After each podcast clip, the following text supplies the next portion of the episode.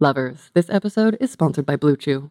We all know that there is more to confidence in the bedroom or the kitchen or the sex club or a stairwell or the woods or wherever you are. There's so much more to sex wherever you do it than just jackhammering away. But if all you're missing in your relationship is some mutually beneficial stiffness, check out BlueChew.com. Blue Chew is a unique online service that delivers the same active ingredients as Viagra, Cialis, and Levitra, but in chewable tablets and at a fraction of the cost. You can take them anytime, day or night, so you can plan ahead or be ready whenever an opportunity rises. The process is simple. Sign up at bluechew.com, consult with one of their licensed medical providers, and once you are approved, you'll receive a prescription within days.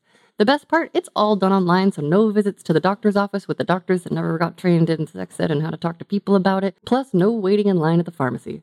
Blue Chew's tablets are made in the USA and prepared and shipped direct to your door in a discreet pack.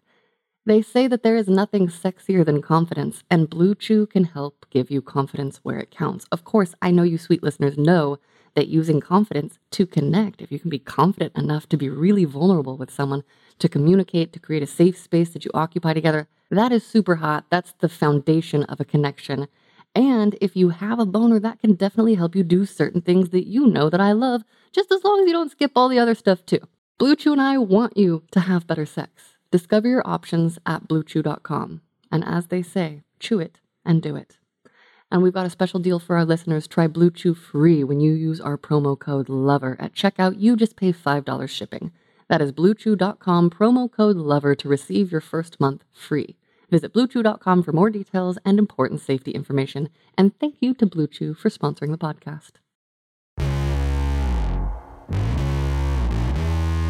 Hello, lovely humans. I'm Lee, and you are listening to X Stories, a podcast that hopes to help smash any barriers between us and our valid, legal, and consensual, and risk aware as possible sexual desires in an effort to normalize how we clarify and communicate our needs to ourselves and others.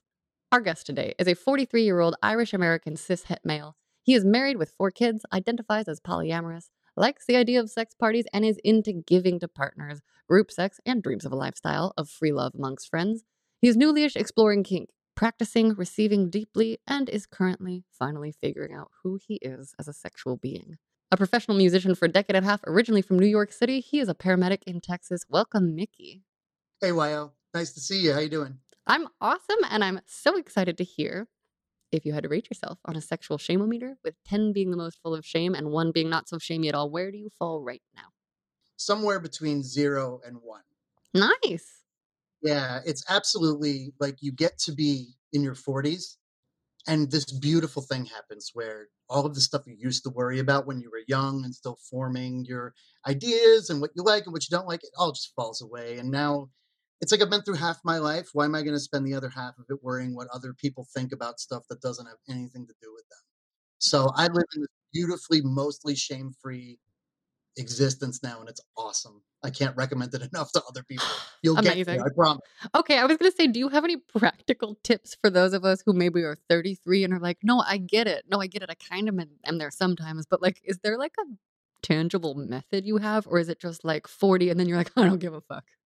You know, I wish that there was like a, recipe or or something that I could tell you that would just make you do it, but it's just one of those things where you get tired of feeling a certain way, you know, because who you are and what you like and what you do with other people is never going to change. Eventually, you realize that no matter what person X, Y, or Z over there to the right thinks, that thing that makes you you is never going to change. So why worry about that? Because it's not applicable. It doesn't matter. It just gets there. You just get there in time. I, I wish that there was some magic wand to wave, but there isn't. I hope so. I hope so. Can you please tell us a little bit about what your sex life is like right now and your favorite parts? Right now, I have two teenage girls and I have a three year old and a nine month old son. So you can imagine that so much of my time and that of my partner is like wrapped up with all of this caretaking Yeah. driving people to cheerleading, changing diapers. I mean, it's because they're so far in age. Like there's like two completely separate sets of challenges and responsibilities happening simultaneously. So the fact that we have sex at all is sort of a minor miracle. But Totally. we've gotten really, really, really good lately about carving that time out intentionally. Because of some of the complications of the last two pregnancies, we went through periods after each pregnancy where like we weren't able to have sex for like a while, like months at a time Mm, Wow. just because of physical healing and emotional healing and all this stuff. And we, in some ways, were able to strengthen our relationship on other sides of it because we couldn't just rely on sex as a crutch. Right. You don't have that built in intimacy.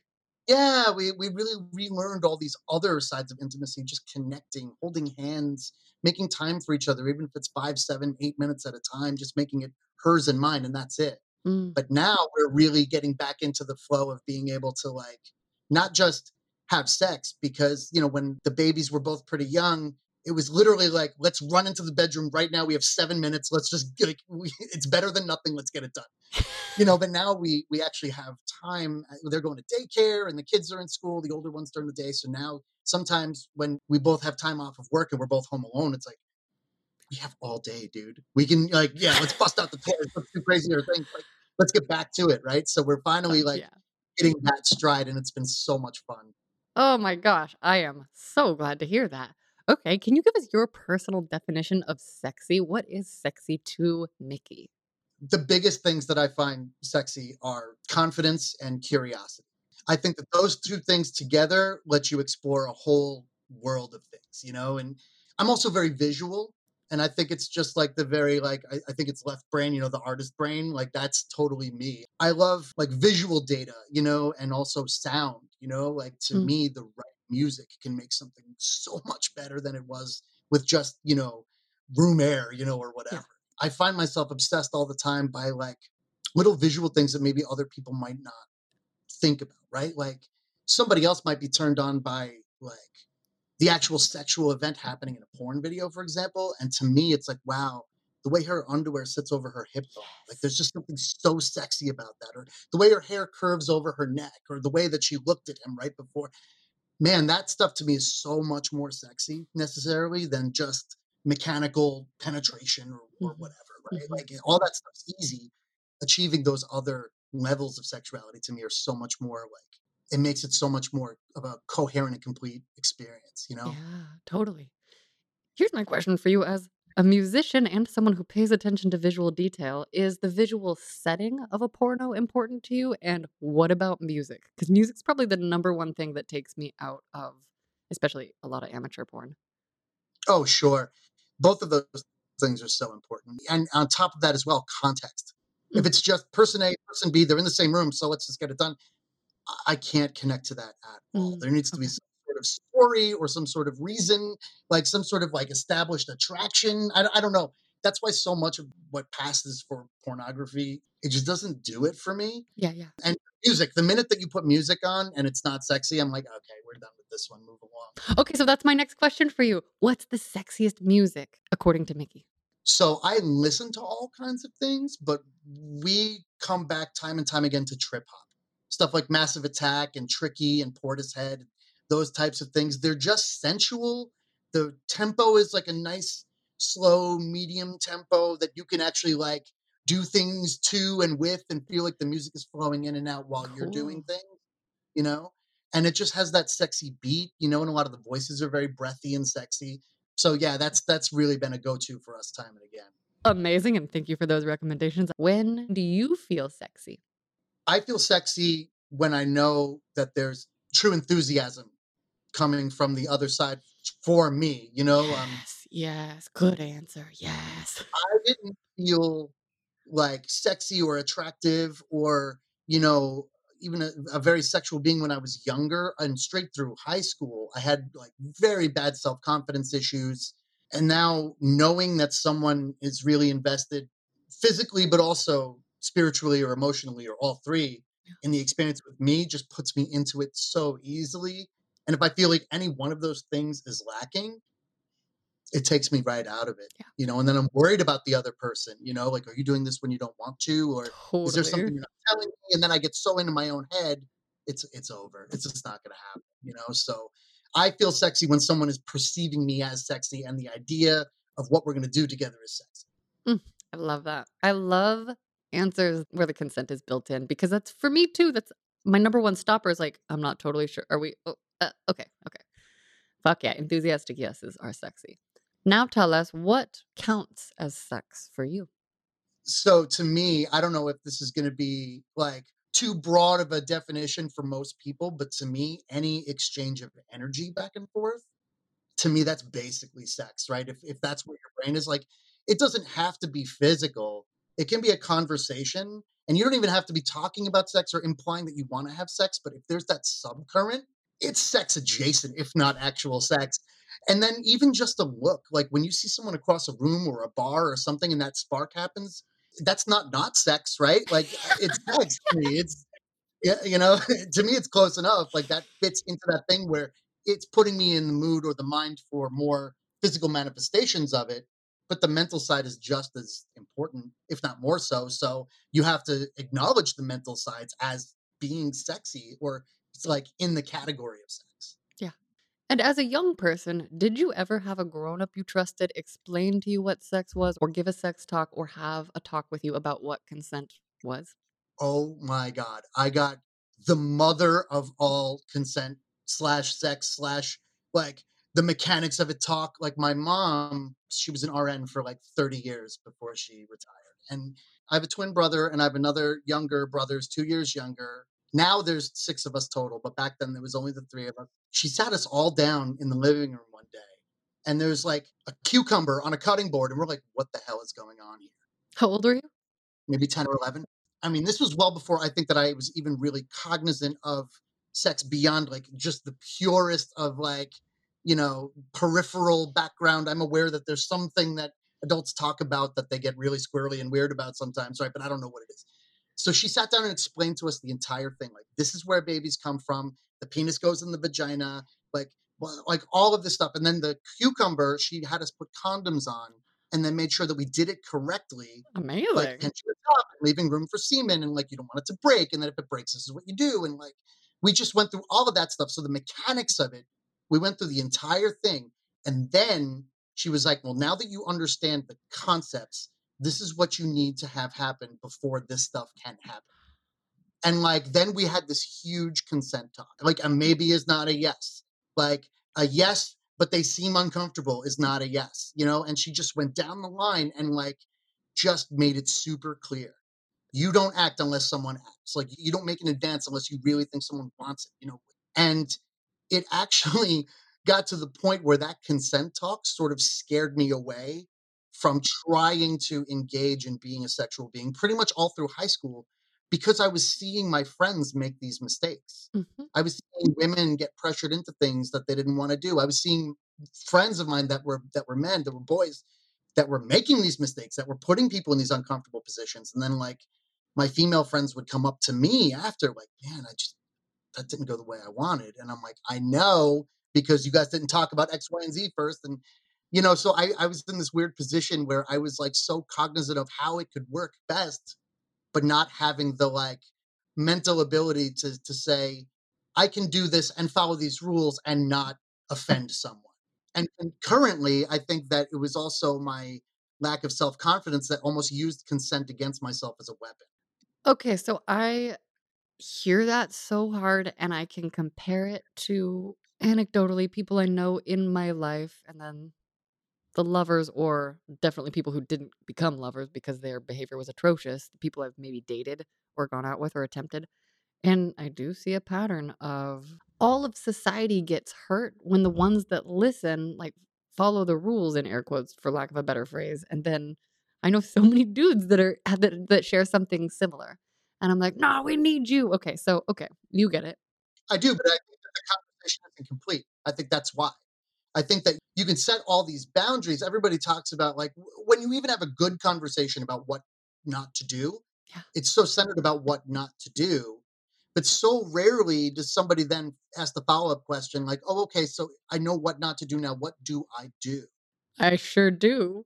Yeah, you talk to friends and like like a woman, you know, like some of my friends when we've had these conversations, I'm like, how do you want to be approached? Like how would you get approached that you could walk away from saying, that's exactly how I want that to have happen?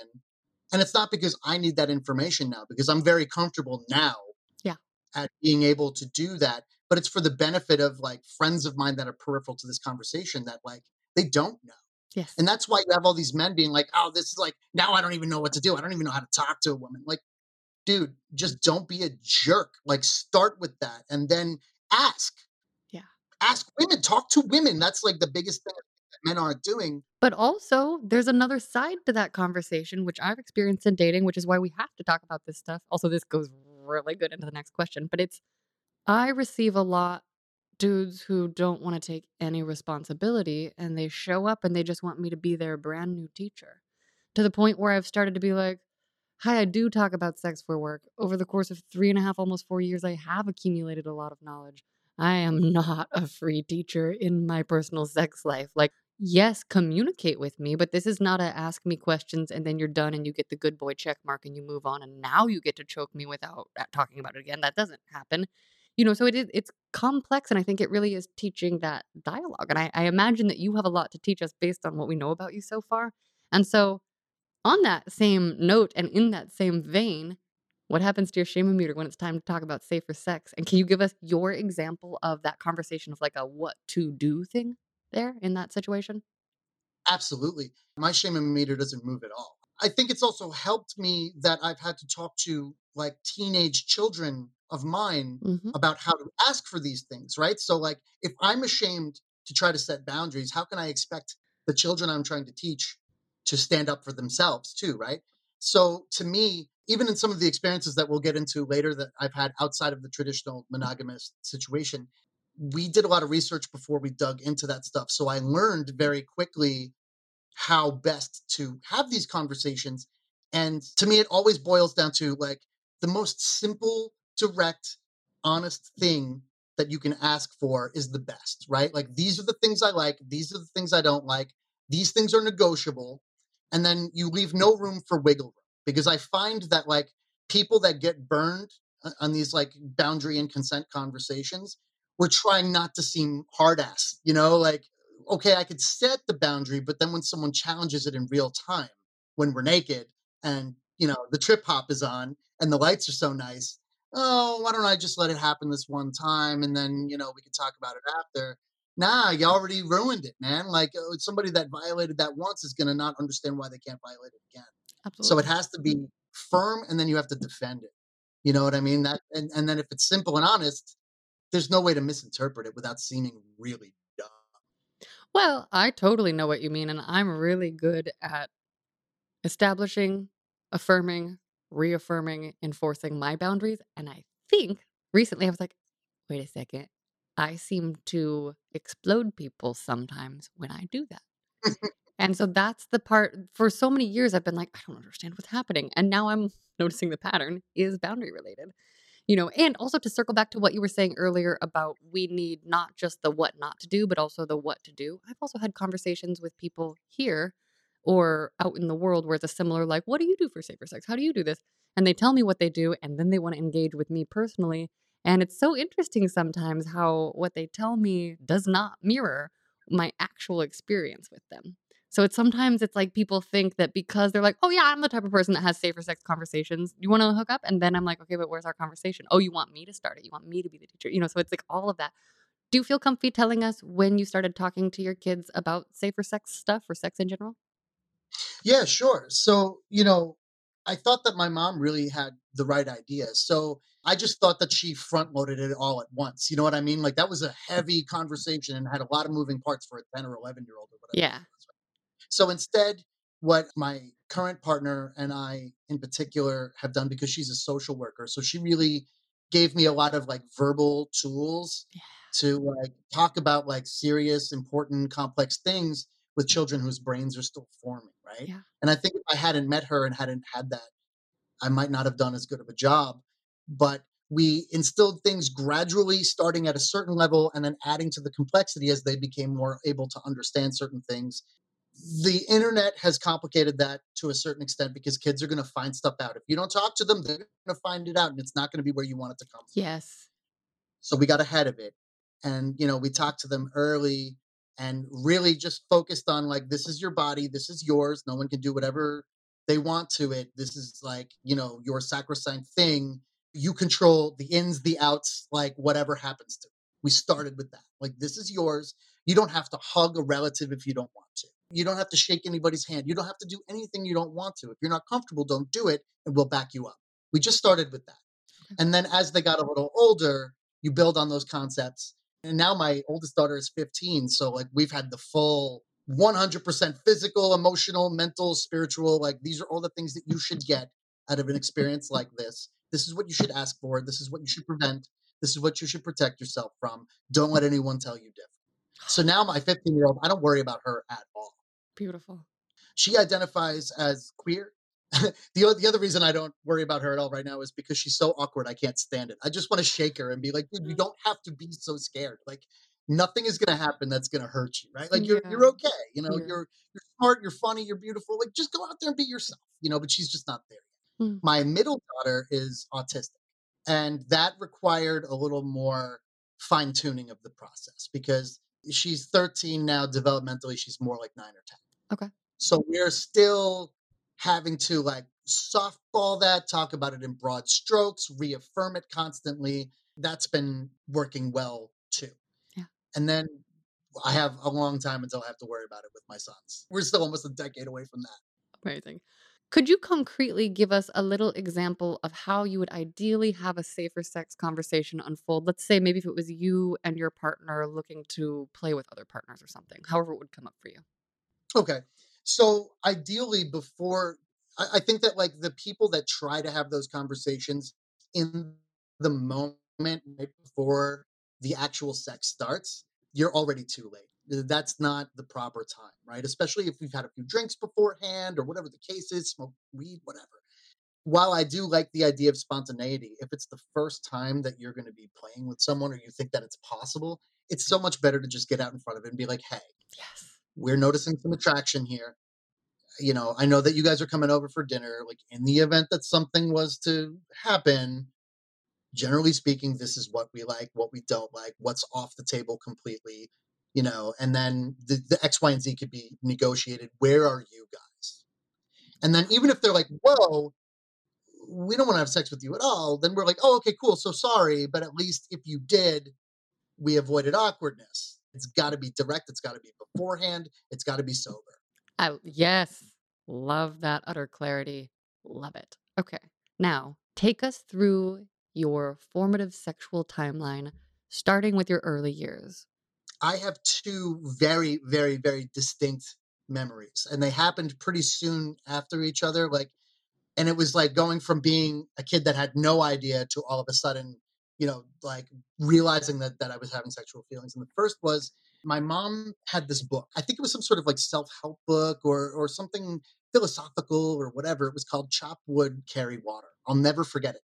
And I remember I thought the title was weird. And I'm like, what is my mom reading? And I was in her room one day to get something and I started flipping through the pages of this book and there were illustrations of a man and a woman having sex. And I think, if I remember correctly, I had reread the book later on and it was like about how you could approach like sex consensually and, and whatever as adults. I think that that's what they were doing in that book. But for me, I saw the pictures and I'm like, what is this? What are these people doing? You know, and then I remember that shortly after that, I got a cassette player, and one of the first cassettes that I got was Whitney Houston's first album. And I distinctly remember that she was the first human that I was ever physically attracted to. And I re- pictured myself doing those things from the book, even though I didn't know what they were with Whitney Houston in that like teased out 80s, the pink. Oh yeah. shadow, the big hoop earrings. Like I still find some of that stuff kind of sexy, that 80s look, because it was so formative for me, right? hmm And then shortly after that, my mom and my stepfather rented Basic Instinct and they had no idea what it was. So now this is like a little bit later. The Chopwood Carry Water, Whitney Houston thing was probably like 89. So about 1991 ish, I'm a little bit older. My parents rent Basic Instinct. And they realized that, oh, wow, this movie is way sexier than we thought. So they were telling us to like look away during the sex scenes. But we had a bookshelf that had glass fronting to it, but I could see the entire thing. And man, like the Sharon Stone scene with the skirt and like, you know, freaking out all the police officers was one thing. But then the scene where Michael Douglas and Jeanne Tripplehorn have their sex scene and he's like totally dominant, pushes her over the couch, grabs her hair, rips her skirt. That seemed so I had a ba- like a like a formative idea of what sex was, but that seemed so like animal and primal and interesting. And I just had no idea that it that it was like that, you Yeah. know. And I, I guess I sort of pictured it very like we do this mechanical thing in the dark and babies happen, right? And then this felt like, well, no, they look like they're having fun. I want to know more about that. And that's right around when I saw my first porn movie. And then I started exploring, talking to other people. So Basic Instinct was sort of like a jump off point of like, no, no, this isn't just like a mechanical baby making thing. This is part of your life. It's like a culture, lifestyle, like fun event, you know? Wow. Okay. So when did that lead to you figuring out the physical feelings of it, either with yourself or others? And like, did sex ed in school happen? I know you'd gotten a very thorough talk, but like, what was your friend group like? Like, what was the social climate sphere vibe like for you? Sure, sure. So sex ed at my school, I graduated high school in 1996. So you could imagine that prior to that, like 92 to 96, sex ed was not comprehensive. They split us up. I mean, I've heard this story a lot from other guests on your podcast where, like, this is a common thing. I don't know why, but they think that girls need to learn these specific things and boys need to learn these specific things. And they wonder why men don't understand how menstruation works still, right? Or, you know. So they did that to us. We didn't understand much. I learned so much more from my friend group because I had a couple of friends, even in early high school, that were very sexually active. They were very comfortable with it. I mean, even to the point where like sexual things would happen at parties or whatever. And one friend of mine in particular and his girlfriend had no problem having sex in front of all of us, which now I understand like, oh my God, you violated so many boundaries and consent. But at the time, it was almost like, oh, now I'm seeing in real time like how this works. Yeah. You know, I was intrigued by it in a way, you know, and now I think that it's lent itself possibly to some voyeuristic tendencies that have gone on later in life. You know what I mean? I do. Well, and, and it's complicated because the more I talk to humans, the more I'm like, oh, consent is very important. A lot of people like stuff that's actually rapey. Kind of rapey? Actually rapey? Hmm. Okay. Well, we have some issues here. right? So the culture in that time, I, I also have to mention, I didn't know anything about like uh, queer people at all. I had Yeah. no idea. It was present in my school, and I found out later on that friends that I'd had for years were gay and were Mhm. dating each other, and I had no idea because they had to hide it for like physical safety. There was one out lesbian couple that I remember that they would walk along the the commons of my high school holding hands, and dudes would throw rocks at them. Holy shit. So this is in New York City growing up too, like the biggest city, like So, the so city. yeah, I went to high school like a little bit north of New York City, Okay. eh, but even still, like this was still we were an hour away, maybe. Right. Like eh, we weren't, yeah. you know, yeah, this wasn't the cornfields of Iowa, right? Like you would think that there would be a little bit more like cosmopolitan vibe to like the Northeast, but nah. Like, yeah, these girls like risked physical harm just to be like, nah, we we like each other and we're gonna hold hands. Like, fuck you. And at the time, I was like what are these girls doing? Like, it didn't bother me per se. Like, I never really felt any like hatred or ignorance towards it. I just didn't understand why they would risk themselves like that. And Yeah. you know, now I totally understand. But back then, I was like, I just don't, I don't get these kids at, at all. Yeah. So yeah, like my introduction to sex as like an active participant, or even as someone who was like around it in my life with my friends, was still very controlled, very het, very mono, very just you know, almost like it was almost informed by this like 50s Norman Rockwell vibe. Well, it is. It it was. It literally was because a lot of the movie and media that we've grown up with over the past several decades, like literally started with that, and it's grown off of that. And we didn't have examples of queer people. We still lack a lot of examples of queer people, which is what I hope to help change. But like, we didn't have access to knowing about other people's experience if it was different than ours necessarily. So I totally get that. Wow. Lovers, this episode is sponsored by Blue Chew.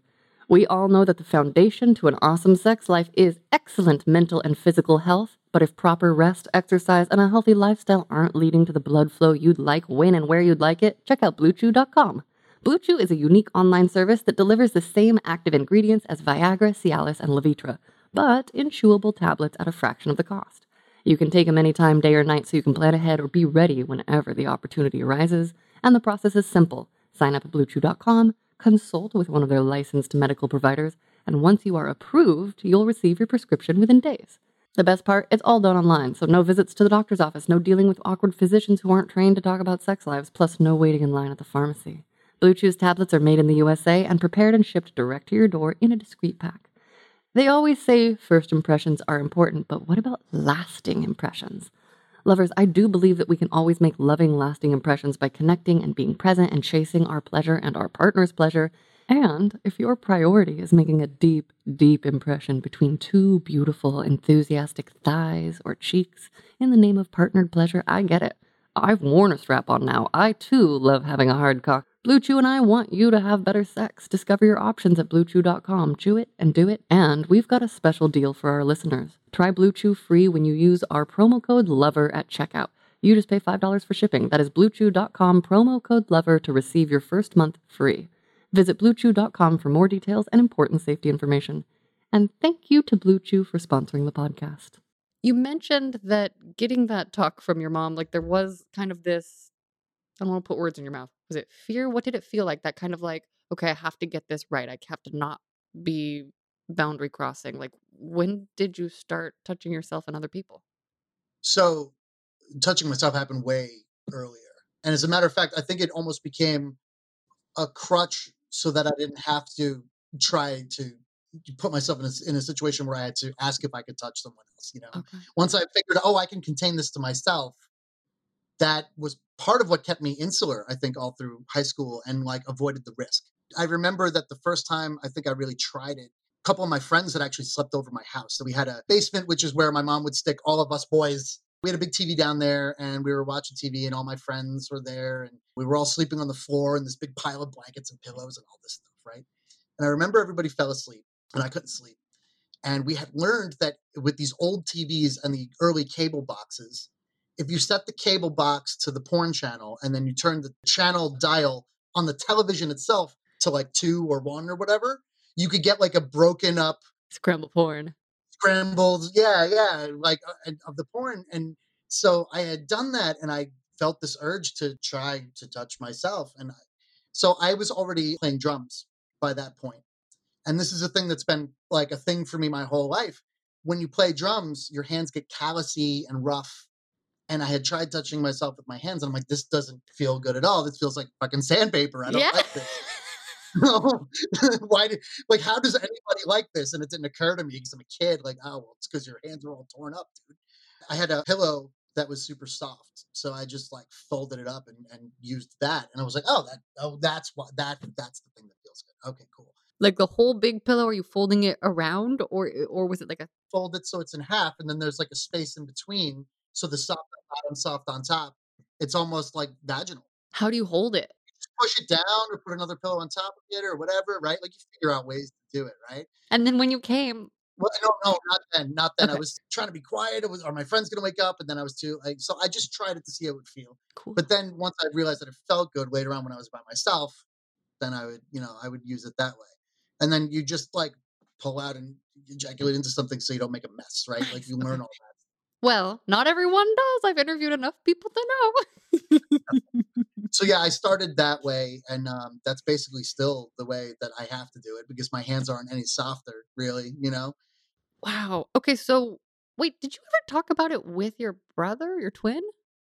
No, no. I mean, that's the funny thing about that time period too is that like you had friends and you would talk about sex with your friends in very specific limited ways. Okay. You know, and and with the boys that I was friends with at the time, there was almost a competitive element to it. Yes. Uh, I've heard you know, this. like all the toxic masculine shit that like we're still trying to get rid of today. We were living it hard back then. Yeah.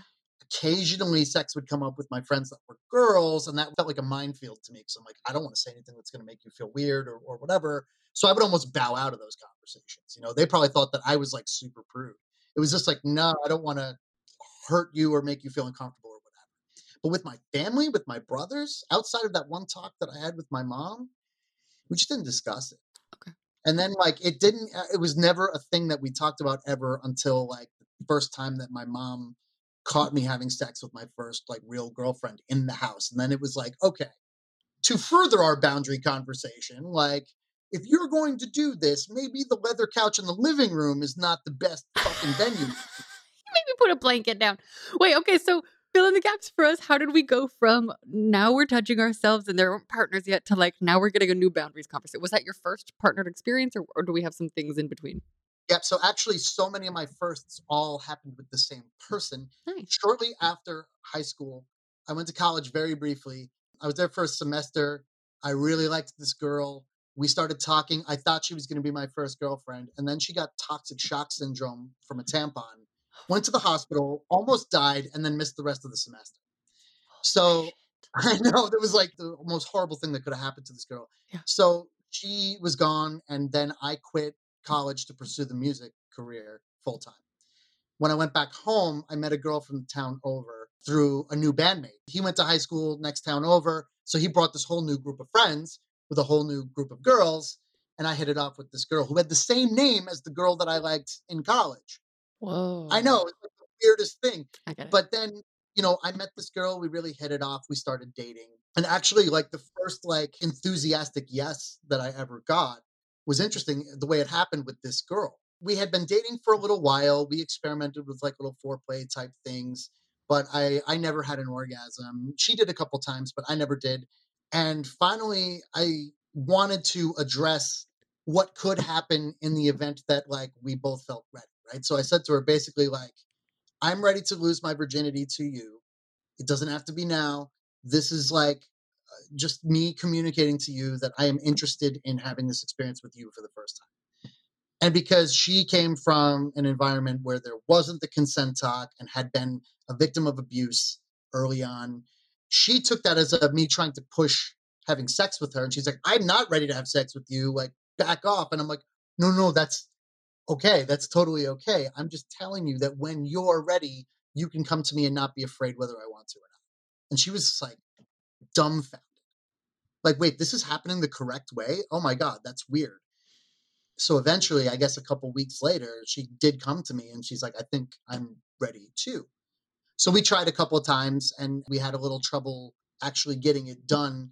She was a very small girl. We had no idea about lubrication, like none of the stuff that I know now. So there was a few aborted attempts, but then uh, her parents went away and I came over and she had sex in her parents' bed. But it was, I know, it was big and it was comfortable, man. Like, you know, it was the most comfortable bed in the house. There were check-ins like more than once through this thing. And then like loving, it was eye contact, it was kind, it was music. It was just a beautiful way to have that first experience. And even years later, we're still friends and we still mm-hmm. could acknowledge, mm-hmm. like, yeah, our first time was awesome because like every single thing happened the way it was supposed to. And that first enthusiastic yes set the tone for every single thing that happened after and took so much of the fear and anxiety out of it for both of us. We just knew where we stood. Amazing. So tell us a little bit, please, about what you learned about yourself and your desire and your likes in that time. You know, in that kind of like time period.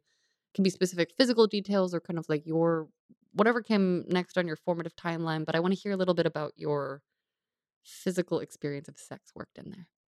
Sure. So, interestingly enough, this all set the tone for some issues that I've had up till now that I'm starting to undo. Is that because of that confluence of events that happened where, like, my mom gave me this big consent talk, and then, like, my first girlfriend had had some bad things happen to her when she was younger, and I was very cognizant of those and didn't want to trigger her. Or, like, before I even knew what trauma was, I was, like, helping my first girlfriend deal with it and had to, like, sort of have it inform my sex life, Mm, right? Like there were things that were just triggering or scary or didn't happen much or, or whatever. So, what I found to end up being the safest course was to completely let my first partner set the tone, ask for what she wanted, and then just serve those needs. mm. So, what ended up happening was like I almost became what I jokingly call now like like a sexual butler, right? Like I didn't impose my desires or beliefs, whatever like nascent ones that I had at the time, I sublimated them. I just like I, I'm like, this is not as important. Like, what does this person want? And then that became my whole focus for decades. Wow. Yeah. So yeah, like I'm only getting to the point now where as a 40 something year old guy, I'm like realizing like it's okay to want stuff. Further, it's okay to ask for stuff. But back then, no way, right? And then even to the point where like um, having oral sex performed on me, I knew that that was something where she'd had a bad experience. I just never asked for it. And then if it did happen, I felt guilty. Like, is she making herself do this? And Uh-huh. then like I lived in my head every single time it was happening, so it was not fun. So I just like we just shied away from it to for you know to a certain extent, and then that sort of stayed with me. I'm still getting over feeling guilty as it's happening, or if someone is actively pleasuring me and I'm not doing something back, I hmm still sometimes feel like this is not okay, man. Like, what are you doing? Like, you're so selfish, bro. Like that stupid voice in your head, Yeah, you know? I do. So my early sex life was very centered around I have to please my partner. I have to please my partner. And then like, you know, all my female friends are like, "Oh, this guy's never gone down on me in my life," you know, or whatever. And I'm like, "I'm not going to be that guy." So like now I'm like, you know, I'm the giving oral guy, right? Like I'm going to learn everything I can about this and I'm just going to do this. And so yeah, I turned into this like full service like, you know, sexual provider and I never let it be a two-way street. And point where I didn't even realize it. I thought that what I was doing was like, I'm actually like the superior guy. I'm the superior man. Like I'm not the guy that's like, you know, pushing for things to ha- to be done to me or like doing things and then ghosting you or whatever. Like I wanted so bad to not be like the the user, the selfish guy, the whatever. And some of that was informed by like my dad and the way he treated my mom early on and, and like probably the genesis of that early consent talk, right? Like, you know, and, and my dad had cheated on my mom, and I'm like, I'm not gonna be that fucking guy either, right? So like I tried to live on this like super straight and narrow path where I never hurt anybody, never took something that wasn't mine, and then it just like it kept me from taking anything for myself at all. Wow. I do, and I'm sure there's so many people who can relate to that. I know my version is I didn't want to be the dead fish girl that people fucked. Like I remember people talking about fucking a dead fish, and I didn't want to be that. So now I have to, you know, now it's really helpful if I get tied down to make me stop moving because now I've created this pattern and I, I can relate to so much of that. And I hear so much of like, I will be this way as a reaction to this thing I don't want rather than prioritizing the desire, which I imagine you don't sound like a boundary crosser or a person that wants to be, you know, like it's but but just when we focus on our desires, that's still something that I'm working on too. It's like coming forward with that and being like, yes, I want. Okay, so it sounds like there's a big shift in progress between there and now. What's what's happened? What's happened I will tell you exactly what happened. So I dated the first girl that I ever dated off and on for about 10 years. I think because like I got so good at managing her trauma things and and she got good at managing my self-doubt and whatever. We stayed together way too long because the alternative was scary. Hmm. Like, oh, we'll have to risk all this stuff again, even though we knew that this probably shouldn't have been a forever thing. We did stay together a little too long, but there was still love and, and good feeling and all this other stuff. So it just became easy to stay, hard to go. Eventually, we did break up. I moved to Texas to join a band. And now I'm in my like early 20s. It's like post 9 11. Like we're, we're past that point. And I got to this band in Texas and it was a popular band. And all of a sudden, I'm playing for big crowds. I'm opening for huge metal bands like Slayer and all these huge bands. And like, yeah, I went from being like a kid who plays drums to a drummer in a band. And like people knew who I was. And like there was like a fame element to it almost on a, on a on some level. Yep. And then all of a sudden, like I started getting all these overt, like, you're in this band and I want to do things to you because you're in this band. And I went from being the guy who was scared of everything and worried about, like, I don't want to, you know, violate your boundaries and I don't want to whatever. All of a sudden, I was like the bully that someone handed a loaded gun to. And I'm like, oh, wait, I'm cute and people want to have sex with me. I'm going to have sex with everyone. Mm. And I turned into a fucking monster for like three or four years. And I turned into the guy who was like juggling five girls, lying to all of them, you know, taking what I wanted, like being like dishonest and almost borderline cruel with the way I ended things or whatever. Because now I was like, wait, like I am a commodity and I can act like I'm a commodity. So I went from like being overbalanced on one side to overbalancing and overcorrecting completely and turned into like this worthless fuckboy for like four years. So then, yeah, and then I had to like bring it back down to earth somehow. And what ended up happening was right around when I turned 29, I got married for the first time because I got a girl pregnant. And that's the only reason we stayed together. So my first marriage was a disaster. But I had my first two children with her, my girls, and I had these little girls, and I had to like just reinvent myself from the ground up. I was uh, like basically like a full blown alcoholic. I was doing cocaine and all these other things on the road. Uh, I crashed a car high on cocaine once, walked away from that entirely unscathed. And that was sort of like a, for lack of a better phrase, like my come to Jesus moment. Yeah. Like, not in fucking Motley Crue, bro. Like, you have to stop living like this. You have people that are you're responsible for now, but you're a child. Mm. Like, I went from being probably more of an adult when I was in 11th grade to like 19, 20 or so to being an absolute moron. I developmentally regressed almost, Yeah. you know? Yeah, yeah. And then I had to like learn how to be an adult again. I quit smoking, I cut way back on drinking, quit all the drugs, got a real job, you know, like all this stuff. And so, but then I almost had to like re examine also like, okay, dude, the way you've been treating the women in your life is gross. Like you've always known it deep down. Mm. You had that power, you had that taste of control. You weren't afraid for a little while, but really you've been afraid this whole time, haven't you? You know, and like I didn't have really like an external conversation with anyone. There was no therapist at the time, there was no whatever. It was really just self reflection. Like almost dying in that car wreck made me examine everything from the ground up. So then I had to like relearn again, like how to treat people with respect and how to be like a good person. You know, I just, I, I it was Jekyll and Hyde and I had to relearn Jekyll like all over. So it's been a process. Like I'm still, you know, I don't think I'll ever have it 100% right, but I think I'm much better off now than I was. But like meeting the partner I have now really solidified a lot of stuff for me because she's so emotionally mature and expected that from me, you know, and saw the the potential in it for me too. So like, you know, I really she gave me this space. Like she never like there was never any like ultimatums or like you have to be this certain way or I'm not going to date you or whatever. Yeah. Like we both found each other post first divorce and like commiserated from that and it was like a long distance thing. She was in California and I was in the East Coast and we met on Facebook in a random Facebook group and it was just more like, "Oh, you're going through this terrible thing too. Let's commiserate." To talking every day, to FaceTiming every day, to like she flew out to hang out with me and like we hit it off physically and mentally and whatever.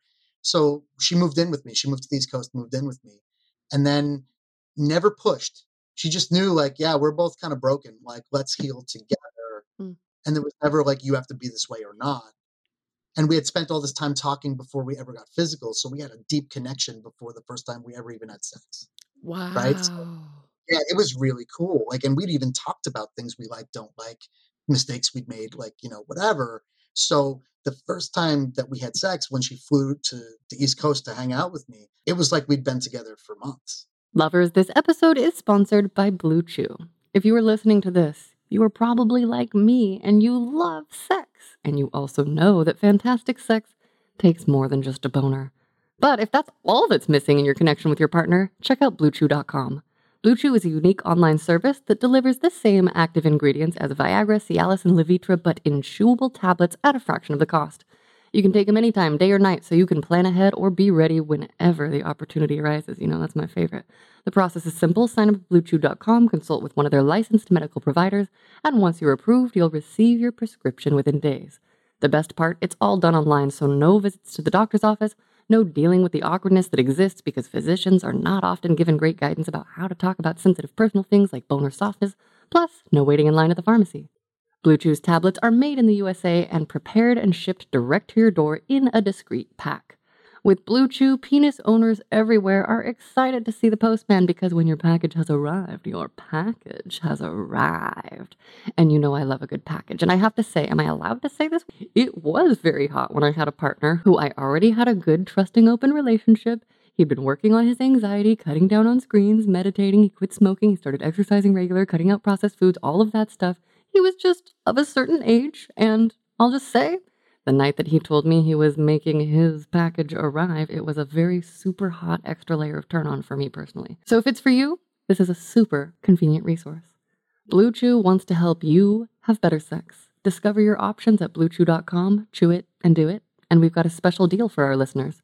Try Blue Chew free when you use our promo code LOVER at checkout. You just pay $5 for shipping. That's bluechew.com, promo code LOVER to receive your first month free. Visit bluechew.com for more details and important safety information. And thank you to Blue Chew for sponsoring the podcast. Okay, so that seems like a perfect time to tell us what you like, like specifically what you like, what you're discovering you want more of, and what you like to give, what you actually like to give. So, I mean, as far as like what I like, I'm still learning. I really am. It's only been like literally in the last two or three months that I started working with a new therapist who's poly friendly. She's a certified sex coach, but she's also a psychiatrist. Like Amazing. this woman's like a polymath. She's just brilliant and like knows how to talk to me too. And what my favorite thing about her is that she has like this ability to cut through like my very Irish ability to bullshit myself and others, you know, just by talking. You know, and she's like, no, no, no, that thing you're saying is dumb and you should stop. This is what it sounds like you're afraid of, and here's why. And I'm just like, I feel like every time I talk to this woman, it feels like she hit me with a bat at one point or another, right? You know, like, revelation. But she's the one that really got me to see, like, you have never prioritized yourself. Like, mm. why? What are you afraid of? What do you want? If you don't know, go figure it out. Okay. And my partner has been so awesome. Like, as I've been bringing this up, like, I don't know. So she's like, let's try stuff and figure it out, you know? So I wish that I could honestly answer that question better. But what I will say is, I like the idea of prioritizing myself and of like figuring out the things that I like or don't like. I'm not there yet because I'm still dealing with the guilt. I'm still dealing with the feelings of selfishness if something is being performed on me or, or whatever.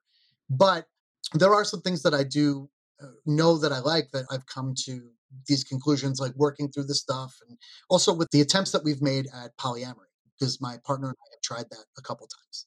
I do realize now that I, whether or not I'm in a polyamorous marriage, I am polyamorous. I feel that way. It's like Yes. it's like a bisexual person that's with one gender or another. It doesn't like nullify your bisexualness. It's just who you happen to be partnered with at the time. Whether or not we are doing polyamorous things, I know that I'm capable of giving and receiving love to more than one person. Yep. How do you know that and when did you learn that for yourself? I've always felt that way, and I always felt like something that was deviant when I was younger. I was like, these feelings that I have Totally. don't make sense. Like, how could you feel this way when this person is so good to you? It's because like it's been Socialized. yeah, absolutely. And further, like every single bit of media there is about love Yeah. sells this one very specific way to do it. In America. In America, very true, very true. But that's where I happen to be, so that's Same, where I happen to get yeah, socialized, right? Yeah, I'm so bored of the jealousy love triangle narratives. I'm like, just make it a threesome, you idiots. Just be poly, bro. I want to have that on a t-shirt, right? Like, you know, in the attempts that we made, I did meet people that were very cool. And I'm like, you know, oh, this is okay. I can do this. We can't do this right now for various reasons that we're trying to work through, but it's okay that I want to. That really was the first step, was realizing like this isn't wrong. It's just hard.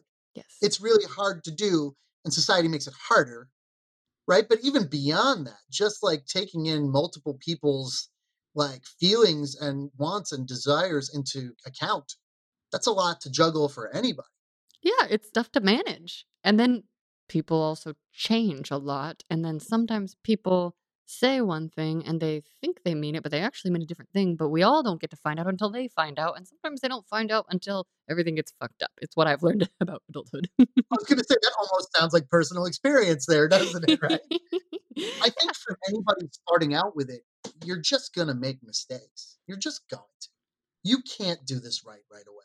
It's impossible. There isn't a right because we, to some degree, are making every new relationship up as we go along, even the normiest kinds. Okay, so I want to ask you some specific questions to talk about the pleasure work and desire you're doing. So, if you were, mm, okay, so we're in kind of a sci fi world right now, but it's our current world. But it's a world in which you, the overlords, have locked you in a room, a nice, cozy, plush room. It can look like whatever makes you feel comfortable and safe. And your partner, your real partner, not taken over by androids or anything, is there with you. The comfy agreement for everyone is for the next 15 minutes, the focus is only your genital pleasure. What happens or what might happen? Well, you know, that's actually like a thing I have found the idea of really interesting is being forced to not be in charge. I think what would be really sexy is not even knowing what's going to happen. Somebody being like, Mm, whatever's going to happen to you, dude, is going to happen, and you're going to love it, and you're going to just sit there and take it. Because that's so not me. Like I'm, you know, I hate the phrase alpha. I think it's like such a dumb idea and it comes from a faulty scientific paper to begin with, right? But like, I do like being in control. And I think that there's fear, you know, because of that, that informs that or whatever. Even just sitting still long enough to receive pleasure feels a little struggly for me because I have ADHD and all this other stuff. But like, Totally. I think the idea of being forced to overcome that, like someone being like, okay, dude, like, you know, you can't break out of these chains. This person and maybe more people are going to do a bunch of stuff to you. Like, enjoy. Like, that's scary to me, but it's scary in a, in a way that seems fun too. And I think it's why I like the idea of going to sex parties Yes. or sex clubs or whatever so much because there is such a huge element of unknown. You don't know who's going to be attracted to you. Yes. You don't know what they're going to ask you to do. You don't know what they like or don't like. You might have to try something new for the first time. It's that element of uncontrol that I think I find just as sexy, if not more so, than like, you know, doing fun stuff with other attractive people that are new, right? Like that newness is cool, sure. But I think it's the unknownness that I really, really find sexy and interesting. Because, like, if you look at sex mechanically, there's like 15 things we can do to each other. The mouth goes on the penis, or like, you know, you stick your tongue in her ass or whatever. Right? Like, those physically don't change much, but it's all the external stuff around it that changes constantly Yeah. right? So that's the stuff that I find so interesting about multiple partners or, or even just doing things with multiple people is like, how does this thing, this mechanical act, change when you change the variables?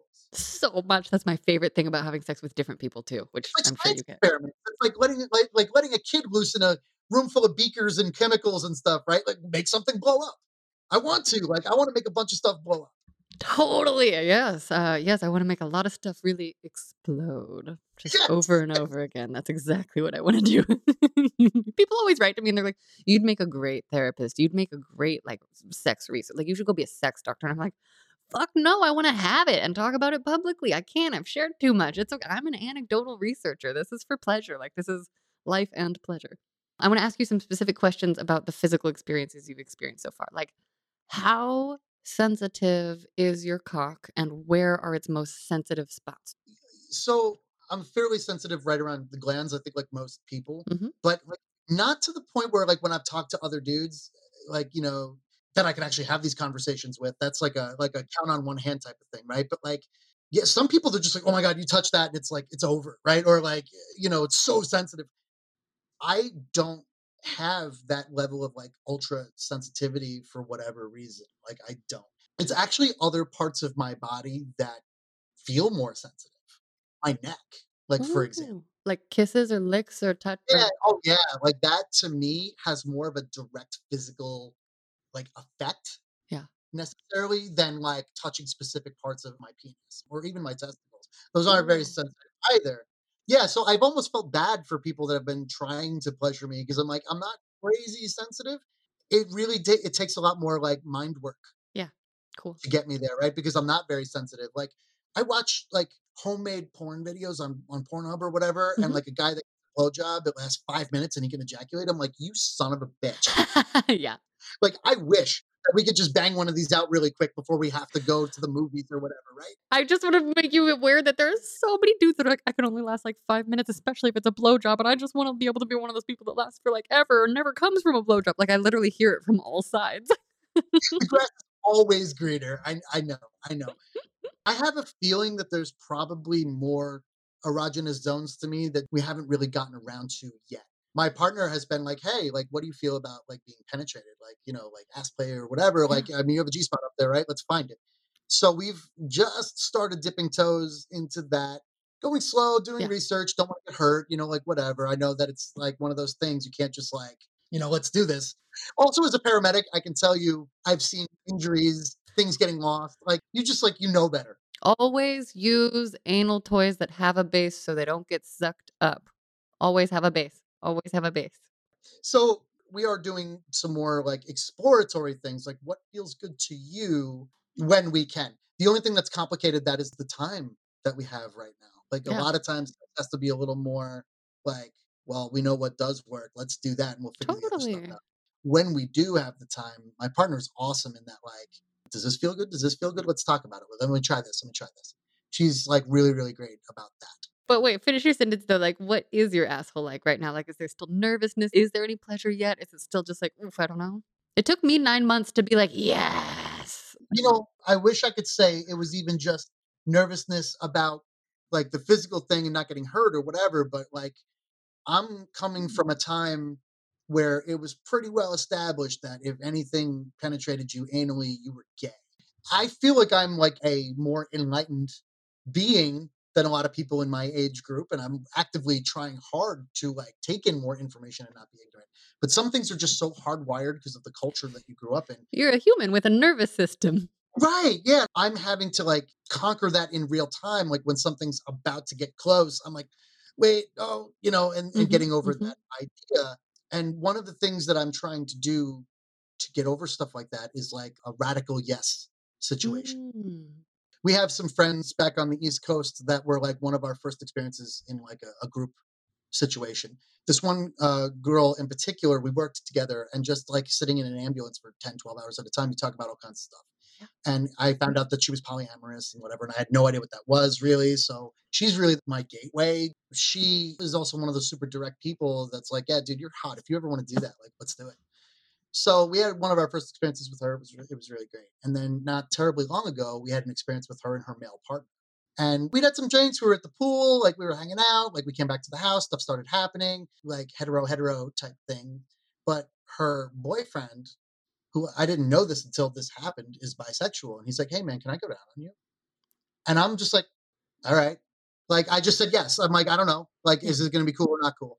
It was fine. Like it didn't really do much for me in like a titillating way. Yeah. Like it wasn't bad, but I'm just like, I tried it. I now I know. I just don't want to say no to anything right now because I feel like I know so little about myself that mm. like I think that there's like probably only maybe two or three super hard limits that I just I know for a fact just like we're not ever gonna do that. Like blood stuff and poop stuff or what is it? Yeah, that's exactly right. Like mm. excretory mm. stuff, bodily fluids that don't come from the genitals. Like aside from that, okay. I'm open to almost like literally anything I just want to try everything, right? But like, because I don't know. And it's weird mm. not knowing. Like, I feel like I'm like just realizing that I've had this big hole in my gut for like 40 years now. I feel like I'm really, really good at pleasuring other people. Like, one thing that I always say is that if somebody is having a conversation with you and they're like, I'm good at sex, I'm like, you're full of shit. No one is good at mm-hmm. sex.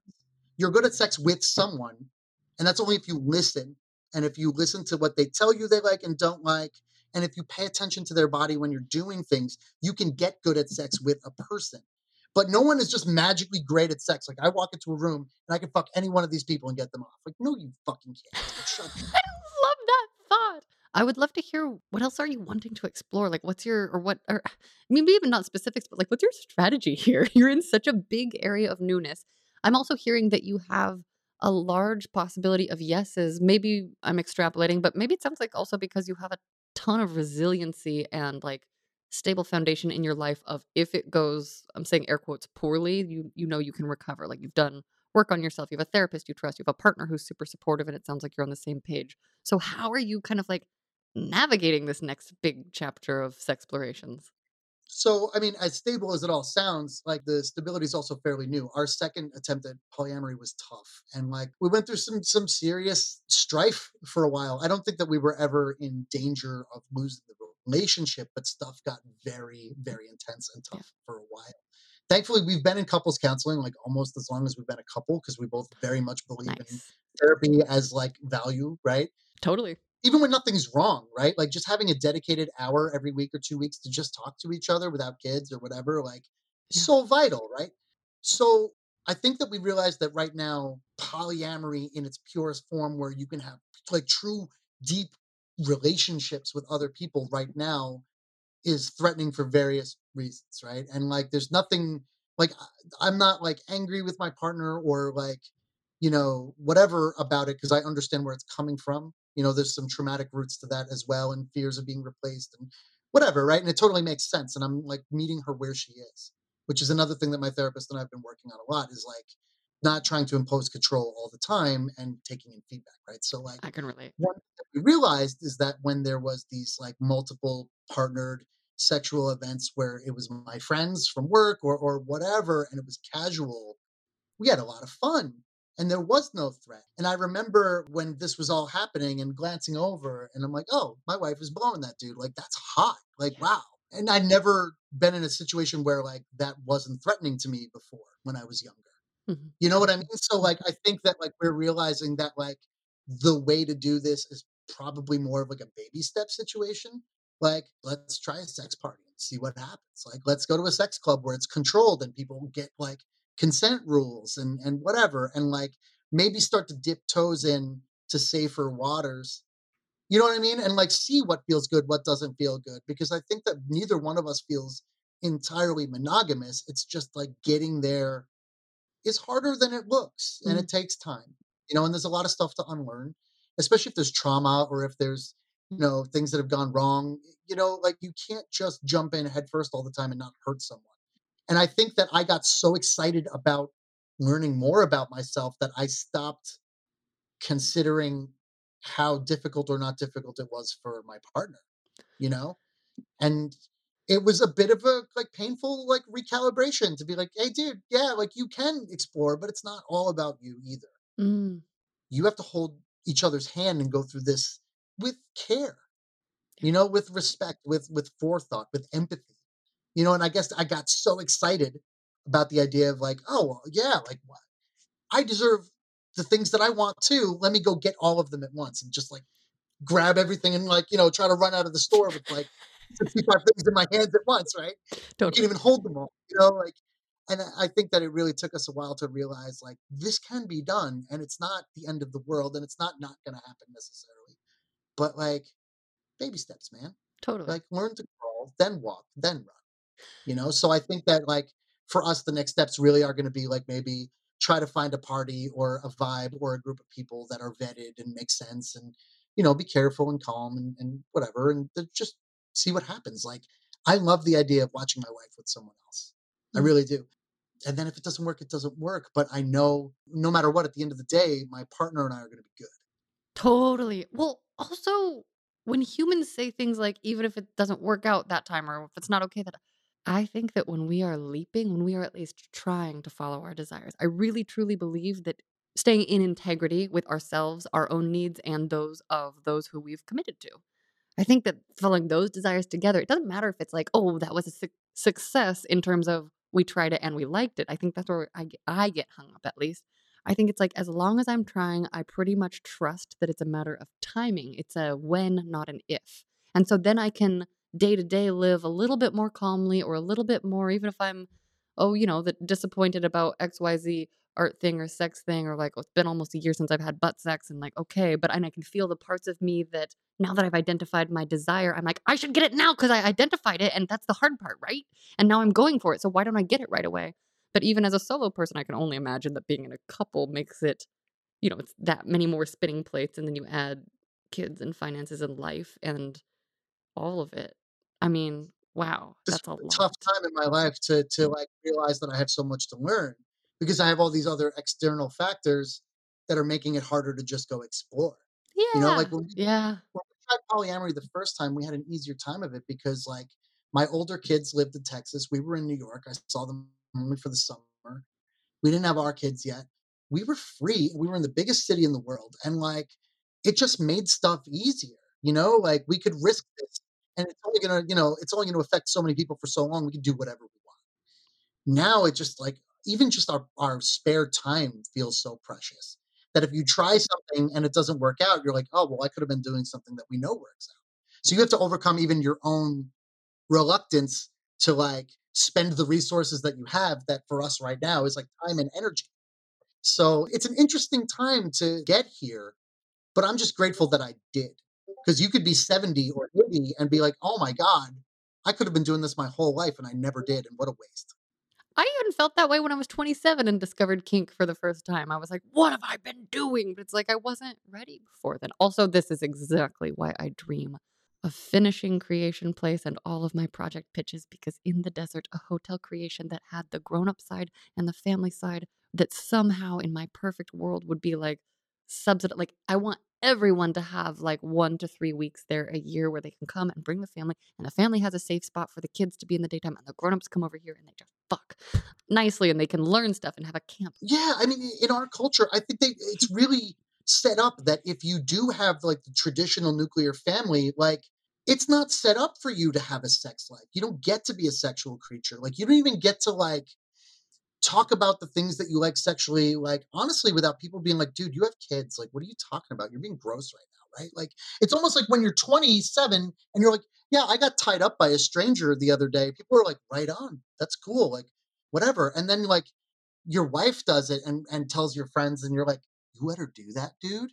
It's just like there's such like an unfair dichotomy, I feel. Well, I'm in a bubble. Remember, I'm in a super bubble where like most of the couples I hear from are either like people I'm meeting on dating apps or people who talk to me here. So I'm like, pretty much everyone is open now, right? You know, which is not, you know, I, I have the bubble.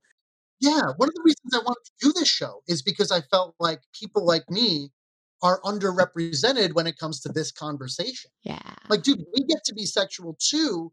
How can we make space for all of us, right? And like, even just like like your pitch about a place where like the hotel creation, right? Like when I heard you talk about that, I'm like, why isn't that everywhere? Well, that's exactly what I want to do. I want to do creation spaces everywhere, which will be the local version. And then hotel creation is the mecca, and everyone can ride on cool playship buses to there and then do arts and crafts and family bonding activities because it's not all about fucking. It is about creativity. It is about raising our future generations with the emotional and communication tools and research tools and critical thinking skills that we need to feel okay as humans in these bodies that have very real physical needs that you know all about you like because physical and emotional needs that we kind of ignore a lot because of technology because of what gets sold to us because of whatever's prioritized and like literally sex is so important for all of us. Yeah, and then when you have kids, it's almost like some like there's this like unspoken expectation that like they're the most important thing in your life, and everything that you want gets to live on this like level down here somewhere. oh And I think that that's like the wrong way to go about it because then what ends up happening is you get so many parents that resent their kids yeah who then treat them poorly and then the kids grow up fucked up and then the cycle continues. yeah I think that like we need to find a way societally get back to the idea that everyone deserves to have their needs met, whatever they are. And then you model good behavior for the kids who then grow up normal and then everybody's happier in the long run, right? Like that's all i want i just want a world where taking care of each other is the norm mickey you're helping us get there what else do we need to know about your sex life what have we not learned yet sexting, sharing pictures back and forth, that sort of thing has really been such a godsend for me in my relationship, especially when like time really wasn't a factor at all. Like we couldn't have sex very often, or when my partner was recovering after pregnancy, like at times that was all there was, you know? And and as a paramedic, I work 24 hour shifts. So I'm gone a whole day at a time. Yeah. i didn't know that what It's not everywhere, but yeah, I work 24 straight hours, then I'm off for 72.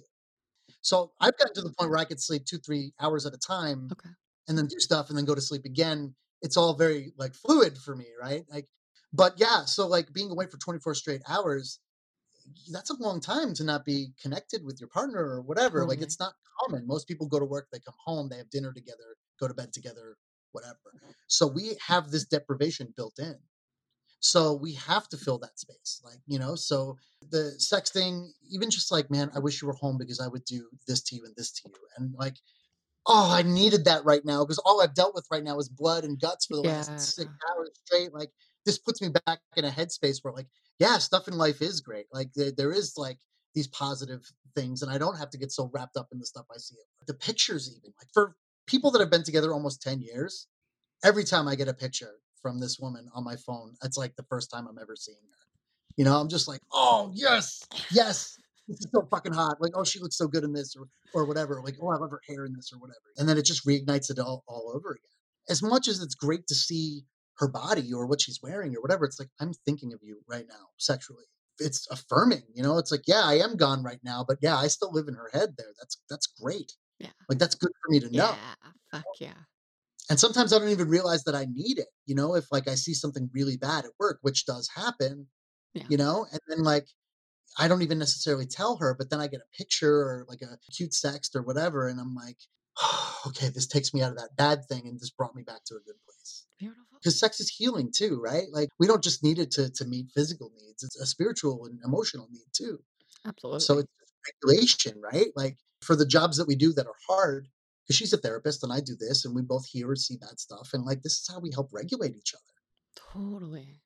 Yeah, I was gonna say that earlier when you mentioned that she's a social worker and you're a paramedic. My first thought was like, that's like a hot, nurturing couple that also can deal with shit. Like that's intense. And the communication level is extremely high, which is Yeah. oh, it's Yeah. my favorite thing about this relationship is like we've really gotten to a point where there is there's no secrets. There's no when I talk to people that are partnered and they talk like they hide stuff or they're worried about leaving their phone somewhere it could be seen or like, you know, I wish that we could just do this, but I wish that she would just listen or whatever. I'm like, Mm, I don't understand any of you at all. Like this is a solvable fucking problem. It really is. Like to each other, give it a shot, try it Yeah. but it is. And I realize I'm looking at it now from like the fact that both of us are good communicators to begin with, and then we've learned how to communicate better through our jobs. You know, it's a skill. And we need examples in society. How many movies do we see? Like, compare in your head the number of movies you can imagine where, like, the struggle of the plot point is we just couldn't express it to ourselves and each other, you know? And how many movies do you see where, like, couples are having really thoughtful conversations that further their intimacy, connection, and like, it's, we don't see it. So, how do we know? How do we know? You get the couples that hate each other, the old ball and chain thing, Yeah. right? And I'm like, And then we emulate it. And then we feel justified in like the silent treatment because that's what we see in the rom coms or whatever. I don't know. I do want to say something about nudes to men that are listening to this show. Like taking a top down picture of your penis and sending it to someone is not flattering, man. Especially if there's laundry, especially if your Oh, feet look like they're coming out of your dick, especially if you're like when I, when I can see like hair on the floor, it's very funny to me. But you know what is very hot? Just like when someone makes a little effort and you can see the whole thing. You can see the body, you can see the person. You know, I remember like one of the pictures that I sent that got more of a reaction than anything that was truly nude was like I took a picture of myself in the shower, like pulling my hair back, like biceps flexing, nothing from the waist down. And my wife hit me like a hungry tiger when I got home. You know what I mean? It, it, it so charged her up just because it was like, this is the visual data that like is more appealing to women sometimes, right? Yeah. Like Yeah. it's not just about X, Y, or Z. Like set a mood, Yeah. convey something with these pictures, right? Like try a little harder. You have Google, dude. Like look, use it. I was thinking about that just this morning as I was washing dishes because I was like, well, okay, I guess I agree that there are no stupid questions, but there are some lazy questions when Google's available now. like, you know, like to to me personally, I was thinking about some of the stuff that people reach out to ask me or whatever, just like or like on the internet, and I'm like, well, I'm not a teacher. I also will just say I love a good like I like the X, Y, and Z. Like I I want lens low. I want to see if it's a person with penis, I want to see the penis. I like to also see the face and the body if it's someone with boobs, pussy, like uh, whatever they feel good about. But if someone never sends me a nude, then I sort of worry that they don't feel good about, you know, then I'm going to have to basically teach them how to be comfortable being naked, is what it's been like in the past. okay. So I know we heard about your hopes going forward, but like maybe speak to the larger kind of like overarching sexual hopes for your future. I want to collect experiences. I don't want it to make it sound as cold as like checking stuff off of a checklist, but in a way, that's kind of what I want to do Yeah, I'm calling it a hot bucket list. I have a bucket list, but I'm not rushing through checking off my things. I want them to happen un- organically. unfoldingly. Yeah, organically. Yeah, yeah. I eh, see. Me too. One of the things that like I enjoy most about sex spontaneity, right? Like I love the idea of things happening like because they happen, and I do know that like you know there needs to be a certain amount of Well, I was going to say, you also talked about setting up the clear frame of safety so that when the time comes, you're ready to go, is what I heard earlier. Yeah, and and honestly, that's why like the more research that I've done about like sex clubs and things like that, sex parties where people know what they're doing I would rather wait and find the sex party that's vetted well, like they know what they're doing, like people that don't follow the rules get ejected. You know what I mean? I want it to be safe for me. I want it to be safe for my partner. And, you know, then that's the environment where the best stuff happens. Yeah. So I'm trying to be patient. It's just difficult because I'm so excited too. I want to jump into all. We are practicing letting go of impatience here too. yes, it's hard. It's super hard, right? But I do want to do the group stuff. I want to have sex in front of other people and have them see me. I love the idea of You know. I've been a performer my whole life. I miss it, you know, and like I love the idea of performing sexually in front of people. Like I like the idea of seeing my wife in that environment and being divorced from it a little bit and looking, you know, watching her experience things. Like that's the main stuff I think that I want to start branching out into. And like we want to take an intro into rope classes. Like we want to mm. like explore that and see what that does for us. And if it's not cool, like, okay, fine. We learned how to tie some knots. Like, that's useful. Another thing that we talked about, because there is a trauma element in my wife's past, is like, she brought up to me that some people are experimenting with Dom sub relationships as like a therapeutic, Mhm. you know, conquering fear and getting over trauma and that sort of stuff. And like, we're beginning to do the basic research into that to see if that's something that we can like get into and explore. I've never wanted to be that guy who's like the Dom who read like one article 17 years ago and just like says and does all the wrong stuff and is super Yeah. toxic. Like, Yeah. I just want to avoid that, you know. But so for me, it's always research, you know, uh, measure twice, cut once, right? So we're in this phase right now where it's mostly let's explore all this stuff. So now let's read all the let's read all the things. Let's hear the podcasts. Let's talk to people that know what they're talking about, you know. And so I think that like once this year ends and we get into next year, we'll be right at the cusp of like, okay, now we can we can try. This is just the part where we're like, learn first, then try, so no one gets hurt. It's just like this is the hardest part because I'm like, let's do it now. You're preparing. Dude, that's how I feel about all my projects. I've been working in the background for uh, around a year, a little over a year, like on all this stuff that I'm like, I just want to share it with all of you, but it's not ready, but I still have to keep working. Okay, okay. I feel you. If you could go back in time and give younger you a piece of sex advice, what age or ages would you pick and what would you say?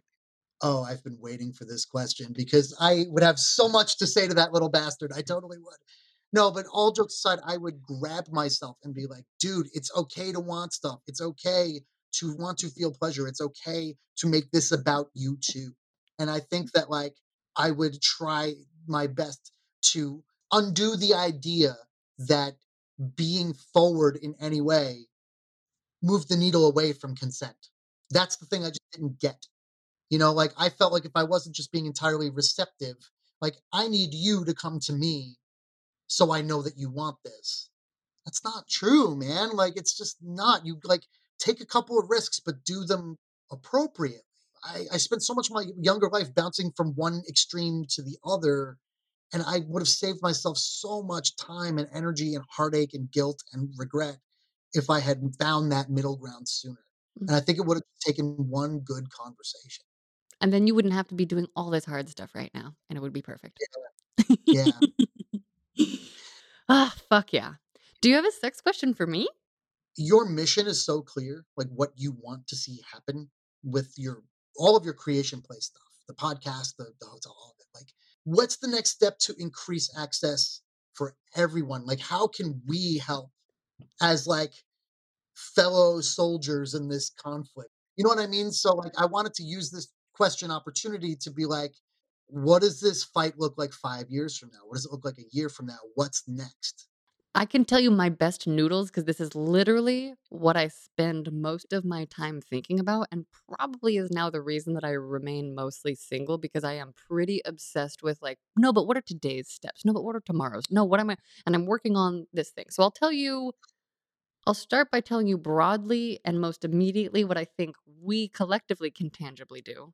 And then I'll tell you what I'm working on in my own, like, work and career. So, first, publicly speaking, I literally believe that you coming here, you having conversations with your friend, any of us having conversations with our friends, with our lovers, pushing back on assumptions anytime we notice they're there, not in an aggressive way, not in an angry way, but with gentle curiosity and love to be, or even just saying, like, oh, I hear that experience. Do you want to hear how mine is actually different? And that's, these are kind of like the way that we speak to each other. I dream of a world where the judgment and the blame and the canceling each other in an everyday way as a righteous or self righteous means to be like, I'm good because I told that person they were bad and wrong. I'd really love us to shift that because obviously it's so easy to get mad at everyone, especially when we're only able to see from our point of view. And so, tangibly speaking, I wish that people would like talk to people outside their zone about sex, but not about sex. I think the other thing that I'm moving toward is like, not everyone's ready to talk about sex. Not everyone wants to talk about sex. Not everyone's going to address this. That's why, for me, creation place and my push toward more broad creativity as a means to connect, that for me is the first step. So, with our younger children, really encouraging their creative impulses, really making sure when I talk to my fairy goddaughter, which is what I am not Catholic, so I can't be a regular godmother, but when I'm hanging out with my three year old fairy goddaughter, I make sure that I ask before I take a picture of her, even if she's being really cute. And she says no half the time. And I'm like, fuck. You know, and luckily her mom will take pictures of us when we're cute sometime. And then my best friend sends me stuff.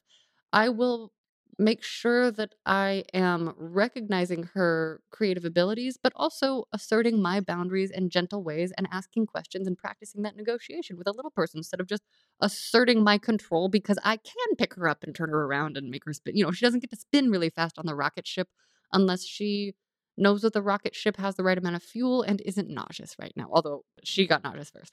You know, so broadly speaking, I really believe that it's education and each of us identifying our desires, literally the theme of what you're talking about. I believe that when we can identify our desires, communicate about them with the people who might help us meet them, the people who love us and who support us, maybe protecting them from other people who are not supportive. I think that's another piece of it.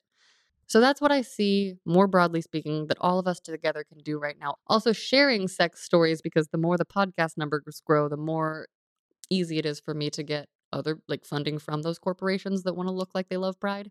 So if we can just grow those numbers, great. If we could get to 69,000 a week, great. What I'm working on specifically with X Stories that is broadening into Creation Place, the online gallery, that then will have some secret stuff on wyohlee.com so that Creation Place is going to be a totally safe for work spot that doesn't even officially explicitly link to naked places. Uh, and then naked places will lead you to other secret places. First, I got to get X Stories numbers up slash make some regular income. Part of how I'm doing that is by building out Creation Place. That's also going to be the landing place where I pitch my ideas from so investors can come and like look at my project overview they can see what i'm actively creating what i've been working on for the past few years it's basically like a big resume thing they can see my artist art the non-sexy art and i'm working to find the people who are already doing versions of this work that are going really well. So finding the sex clubs and sex communities and people who are doing it well, and then creating a larger, more organized network so that we can have the Starbucks of sex clubs available to us all, but not me coming in and be like, I'm going to do it the best way, but finding the people who are already doing it awesomely in their communities and empowering them.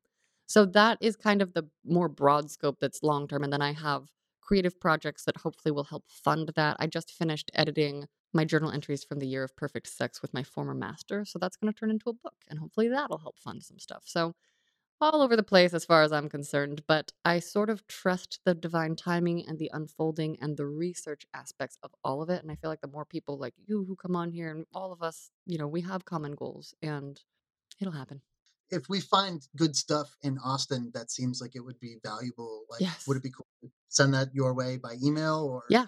So I have an email folder of just recommendations. So whenever anyone emails me something, it goes in that folder. So I'm going to find it and organize it in the future. And then I'm going to start putting that on Creation Place. Or I don't know if it's going to have to be different because it may be sex related at some point. We'll see. Um, I think safe for work as long as I'm not showing erotic stuff or naked stuff or whatever seems to be fine so far. And then I want to create basically a database of stuff that's vouched for in kind of like a ongoing current way. But yeah, yeah. So yes, right now it's an email, email me stuff. In the future creation place we'll have a spot of like do you want Wyoh to come to your area on the road trip? Is there cool stuff in your area on the road trip? Um, would you hang out or like could Wyoh park her trailer on your property? Or you know, there's gonna be places for all of that, hopefully, depending on how it all unfolds. So yeah, fuck yeah. We want recommendations. Ultimately, building that up and just hoping to help connect the dots in whatever way I can. Awesome. Mickey, thank you so much for being a guest on X Stories. This was a lot of fun.